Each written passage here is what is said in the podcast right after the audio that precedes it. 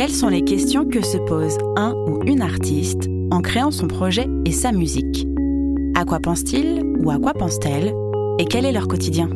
Je suis Justine Arma, fondatrice de Justin et nous sommes, lors de cet épisode, dans la tête de Fullcast. Salut, c'est Fullcast. On est un groupe de musique, on est trois, on est originaire de Paris et de Montreuil dans le 93 et on fait un mélange entre de la trap et du rock and roll. Et le but c'est de proposer ça en live, donc avec une vision plus rock de, de la trap, qui est un style électronique, avec une vraie batterie, une vraie guitare et un synthé. Salut, c'est Nico, euh, je joue des claviers euh, et de la guitare euh, dans Fullcast. Donc j'ai commencé euh, plus jeune par jouer de la guitare dans des groupes et j'ai décidé de dédier plus de temps à, à la musique. À ce moment-là, bah, je me suis mis au synthétiseur et à travailler sur ordinateur et ça m'a ouvert beaucoup plus de possibilités en termes de création sonore et musicale. Salut, c'est Dorian, j'ai 26 ans. J'ai commencé la musique par la guitare classique, puis blues, puis rock.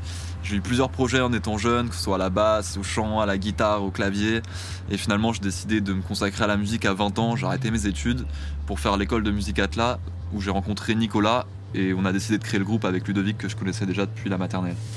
Salut, moi c'est Ludo, j'ai 26 ans, je suis batteur dans Fullcast. J'ai commencé ma formation musicale euh, assez tôt au conservatoire, en percussion classique, puis euh, à la batterie, et ensuite je me suis mis euh, de plus en plus vers le beatmaking. En parallèle, je faisais des études de physique que j'ai arrêtées donc pour me consacrer uniquement à la musique. Et on s'est rencontrés, comme il le disait, donc à Atla, une école de, de musique dans le 18e. Donc c'est en sortant de l'école Atla qu'on a décidé de créer un groupe. Et c'est vrai qu'à ce moment-là, c'est posé la question de quel style de musique on allait faire. Même si tous les trois on venait du rock à la base, on avait quand même des influences et des écoutes assez éclectiques.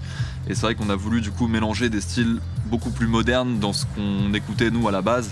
Et c'est vrai que les deux styles qui nous ont vraiment plu et qui nous ont parlé à ce moment-là, c'était la trap et le rock. Et on a décidé de mélanger ces deux styles pour en faire notre style à nous. Et du coup, ça nous a posé des nouvelles problématiques, notamment avec la musique sur ordinateur, que ce soit en live ou en enregistrement.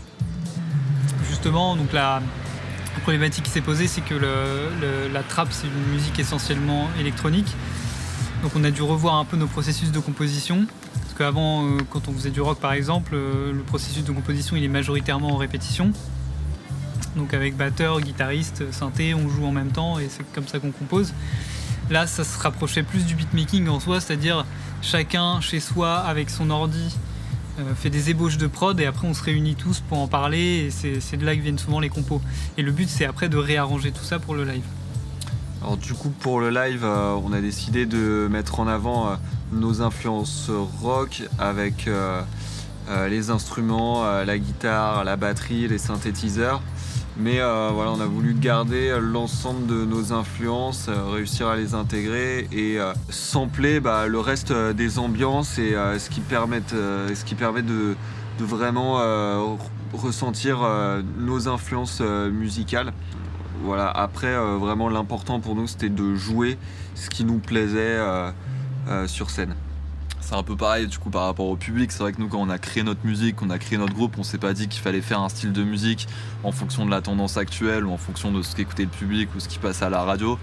Voilà, nous à ce moment-là, on a, on a kiffé un peu la musique, la mouvance un peu trap, on a kiffé l'autotune, qu'on a décidé d'en mettre dans nos sons un peu plus rock, ce qui était pas du tout un truc que les rockers aimaient vraiment. Donc voilà, nous on a vraiment décidé de faire ce qui nous plaisait sans vraiment prendre en compte euh, soit les tendances, soit vraiment les styles entre guillemets 100% trap, 100% rock.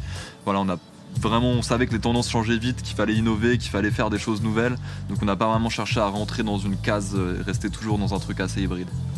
C'est ça, et justement le, le style hybride il est, avantageux au sens où on peut toucher un public plus large parce que ceux qui aiment le rock ou ceux qui aiment la trap peuvent aussi se retrouver dans notre style.